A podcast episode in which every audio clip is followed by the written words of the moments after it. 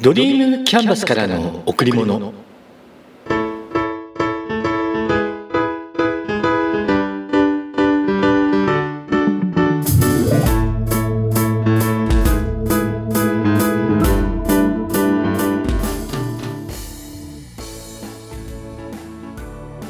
皆さんこんにちは。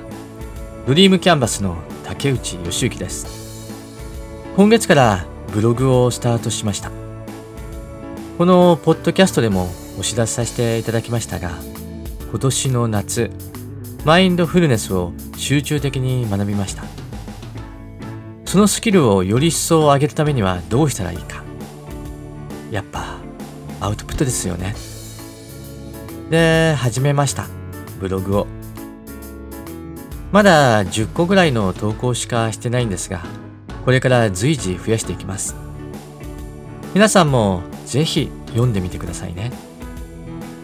URL は http コロンスラッシュスラッシュマインドフルマインド .jp スラッシュブログです。http コロンスラッシュスラッシュ mindful mind.jp スラッシュ blog です。マインドフルネスについての情報を不定期に発信していきます。それではよろしくお願いいたします。それとアウトプットの2つ目。来年よりマインドフルネスセミナーを開催します。年内はその準備として身近な人へのミニセミナーそして体験会を開催する予定ですそして来年から活動の幅を広げていきますお近くの方はぜひご参加ください。また企業研修教育機関への研修その他団体様向けにプログラムのご提案をさせていただきます。遠方の方もぜひお声がけ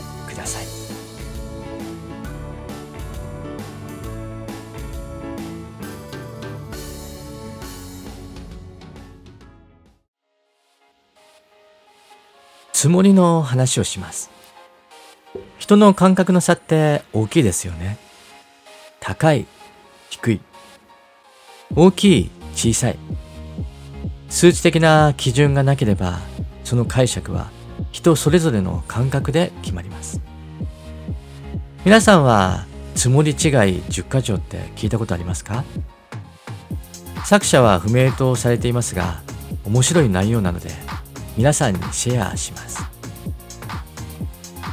高いつもりで低いのが教養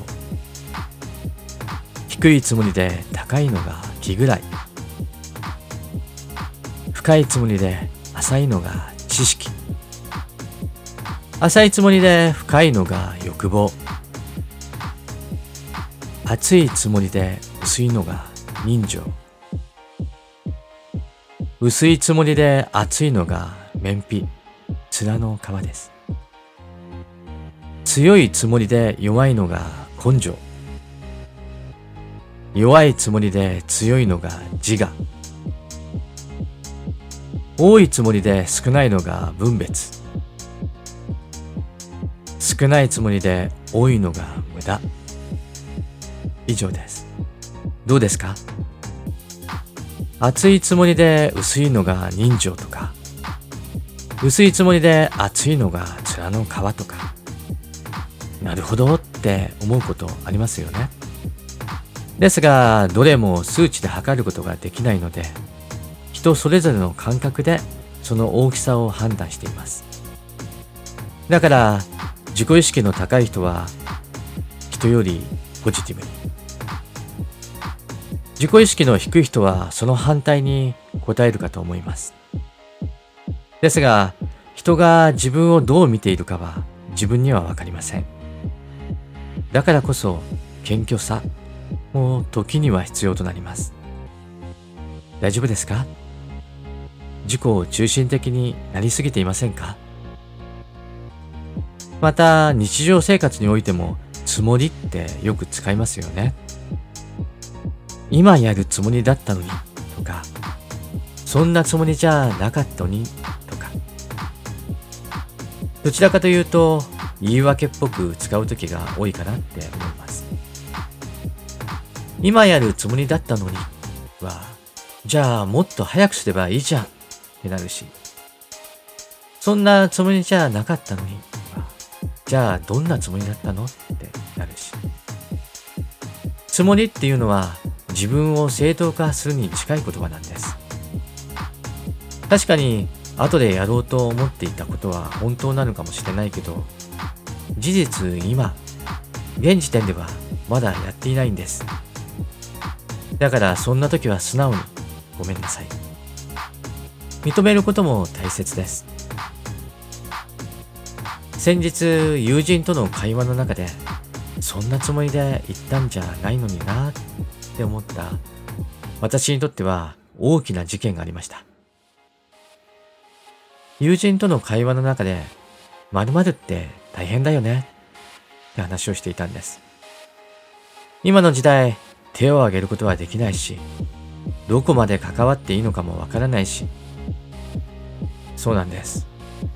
〇〇って大変だよねって理解を示すっていうか応援の意味で言いたかったんです。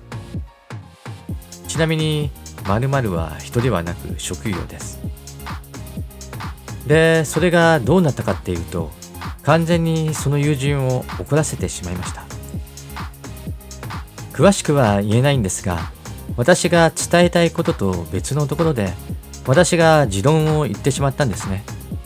強く何度も否定したかのように。心の中では俺はそんなことを言おうとしたわけではないのにな。なんで分かってもらえないんだろう。それをずっと繰り返していました。それなのに口から出る言葉はますます強くエスカレートして言い争いになってしまいました。ダメですね。どんな時でもごめんねが言える自分にならないと。後になってそう思いました。感情で話してしまうと伝えたいことの1割も伝わりません。相手に理解してもらうためにもいつも心穏やかな状態を保つそれを心がけようと思います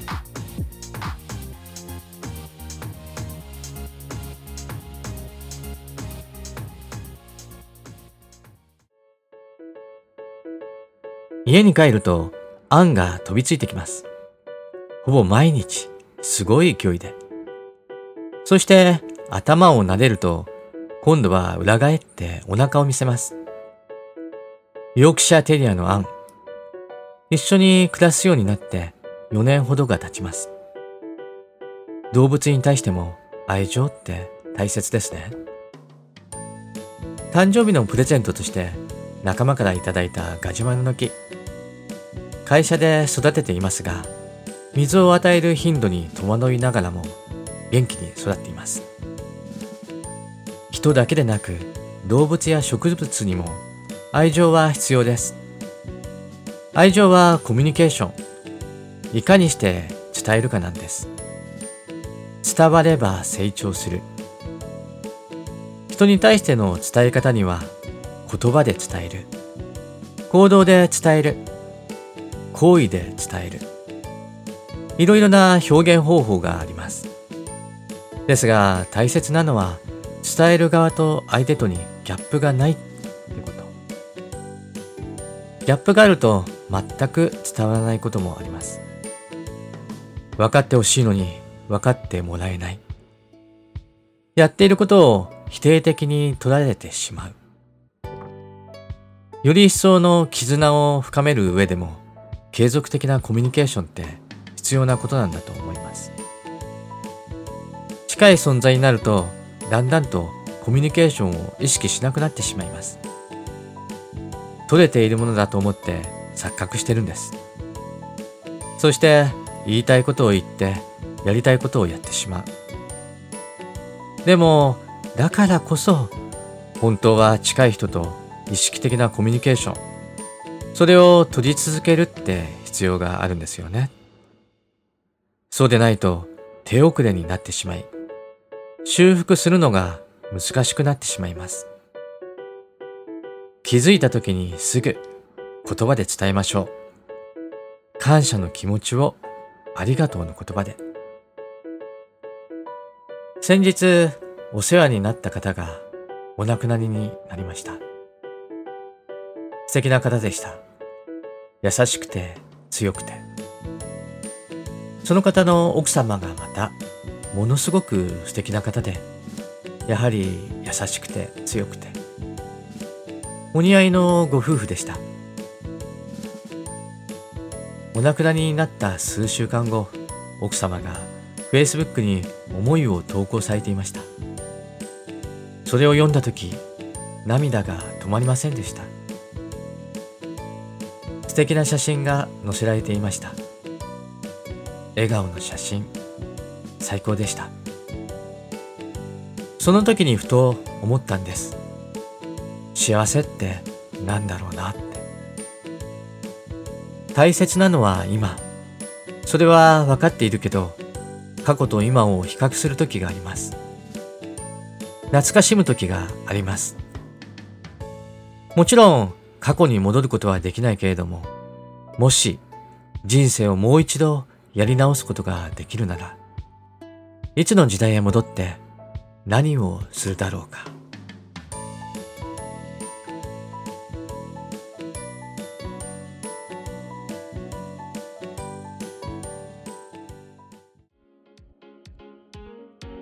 この間、ブログにも書いたんですが、怒りについて少しお話しさせていただきます。皆さんは怒りの感情をどうやって手放していますか？人は自分に苦しみが生まれると、その苦しみの感情を怒りに変え、他の人を苦しめます。他の人を苦しめれば、自分の苦しみが少しでも和らぐと思うからです。相手もまた苦しみの感情に怒りを変え、返してきます。結果、両者の怒り、苦しみはますます大きくなって、あっという間に信頼関係が壊れてしまいます。大切なのは、その怒りに向き合うこと。相手に返すのではなく、今の自分自身と向き合う。この感情は何なんだろう今、何に対してイラッと来たんだろう。この感情は今、自分が作っているだけだ。自分を観察しながらしばらく時間が経つと、怒りの感情は静まっていきます。怒りの感情は一時的に高ぶってしまっただけなんです。私の場合、怒りが静まる前に大声を出してしまうケースが多く、いつも言わなければよかったなって、大きな声を出さなければよかったなって、後から後悔してしまいます。では、そんな時、どうすれば感情が静まるのでしょうか？意識的に呼吸を一回します。これでだいぶ落ち着きます。そしてその後、さらに数回呼吸をします。これで自分の怒りの感情をコントロールできる状態になったはずです。ところで、怒りの感情をあらわにしたとき、一体どんな顔をしているのでしょうか？鏡を見たことありますか？ないですよね。自分の怒っている時の顔なんて。きっと興奮して顔は赤くなり、眉間にシワが寄り、目を見開き、見るに耐えない顔してますよね、きっと。あ、そっか。鏡を持っていて、怒った時に自分の顔を見てみたらいいんだ。どんなすごい顔してるかな？それを見たら、大声を出したり、怒りの表情を見せることもなくなるかもしれないですね。怒りをコントロールするには2つの段階があると言います。まずは受け入れてそれを認識する段階。怒りが自分の心の中にあることを認めます。そして第二段階は怒りがどのように生じたのか、その本質を深く見るってことです。自分の感情を俯瞰する。これができるようになると次は人を観察し洞察することができるようになります。人がもし苦しんでいたとしたらその苦しみから助けてあげられる。人に貢献できるってことです。これができたらすごいですよね。怒りの感情をコントロールしましょう。そして苦しんでいるあの人を助けてあげましょう。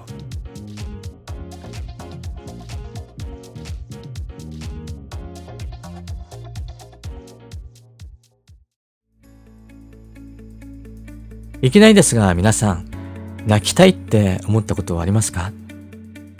自然に溢れ出る涙ではなく、泣きたいって心から思ったこと。心が弱くなって、悲しくなって、意識して泣きたいなって思った時。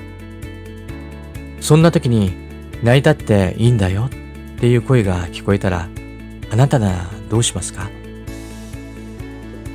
もちろん泣くよっていう人もいれば、泣くはずないじゃんっていう人もいますよね。この間、なんとなくそんな声が聞こえたんです。っていうか、自分の心の中から出てきたっていうか、泣いたっていいんだよ。不思議ですよね。涙は出ませんでした。結構辛かったんです。いろんなことが重なって。思うようにいかないことが多くて。多分、泣きたかったんだと思います。でも、涙は出てきませんでした。最近自己観察の時間が多くて、今この感情は自分が作ってるってすぐそう思ってしまうんです。例えば何かがあって落ち込んでるって感じた時、あ、俺自分で落ち込むことを選んでるんだ愚痴を言ってしまった時、あ、俺、慰めを欲しがってる。そんな風に感じてしまうと、今度は、こんなんじゃダメだ。俺、だれてるなって思うんです。ちょっと間違えれば自己否定ですよね。でも、自己否定ではなく、自己観察とか自己認識って思っています。心と体は一つと言われています。心が弱くなれば体も弱くなる。なら逆に体を強くすれば心も強くなる。だからもっと体が強くなるように鍛えないとなって強く思っています。皆さんはどうですか？心と体のバランス保てていますか？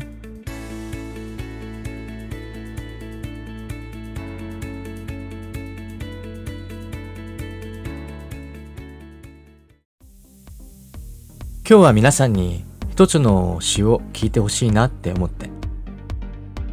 アメリカ同時多発テロの時に救助のために貿易センタービルに突入した一人のレスキュー隊員の詩として有名になりました。実際はアメリカ人のノーマ・コーネット・マレックという詩人が我が子を亡くした時に書いたものらしいです。朗読させていただきます。最後だと分かっていたなら役佐川睦美さん。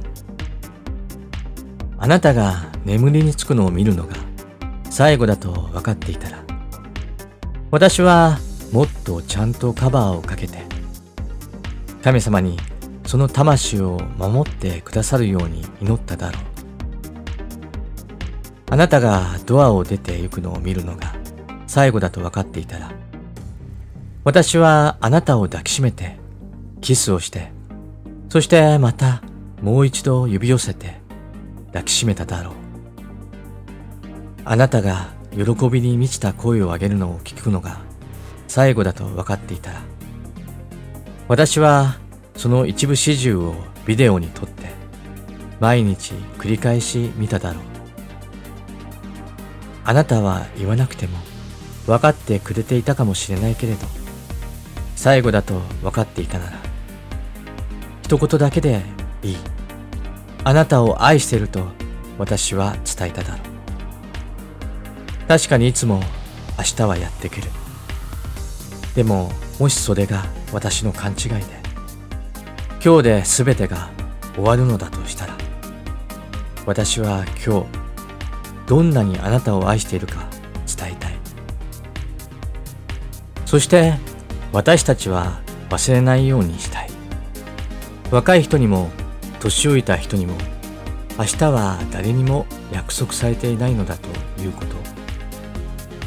愛する人を抱きしめられるのは今日が最後になるかもしれないこと。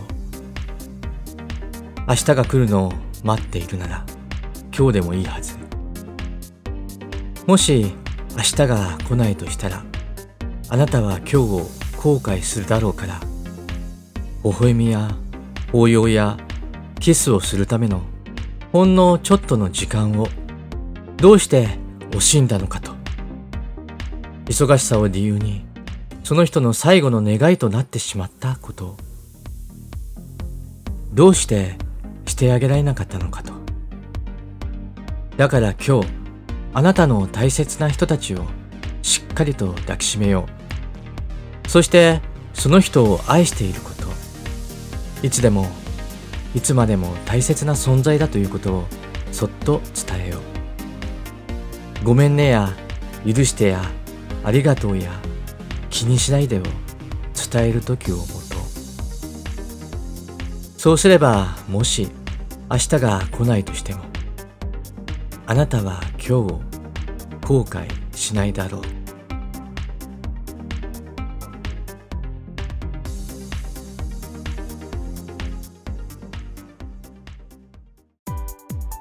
最近ブルーベリーにハマっています見にいいですからね今の私には必要です。勉強会で知り合った方がブルーベリー農園をやっていて、その方から 1kg。時期がずれているので、冷凍されているものを購入しました。うまいんですよね、これが。食事やお酒の後に大量にいただいています。ですが、もう終わってしまいました。また買ってこないと。来年はその時期に農園に行って食べてこようって思っています。10月ももう後半に向かっています。だいぶ寒くなってきました。今年はなんだか秋が短かったですね。今しか体験できないこと、今だから体験できることを自ら進んでやりましょう。楽しんで。皆さん、今日も笑顔でいましたか？笑顔でいれば幸せを感じることができます。笑顔でいれば毎日が楽しくなります。笑顔でいれば幸せが人に伝わります。笑顔でいれば人と人とがつながっていきます。ドリームキャンバスからの贈り物。今日はこの辺で。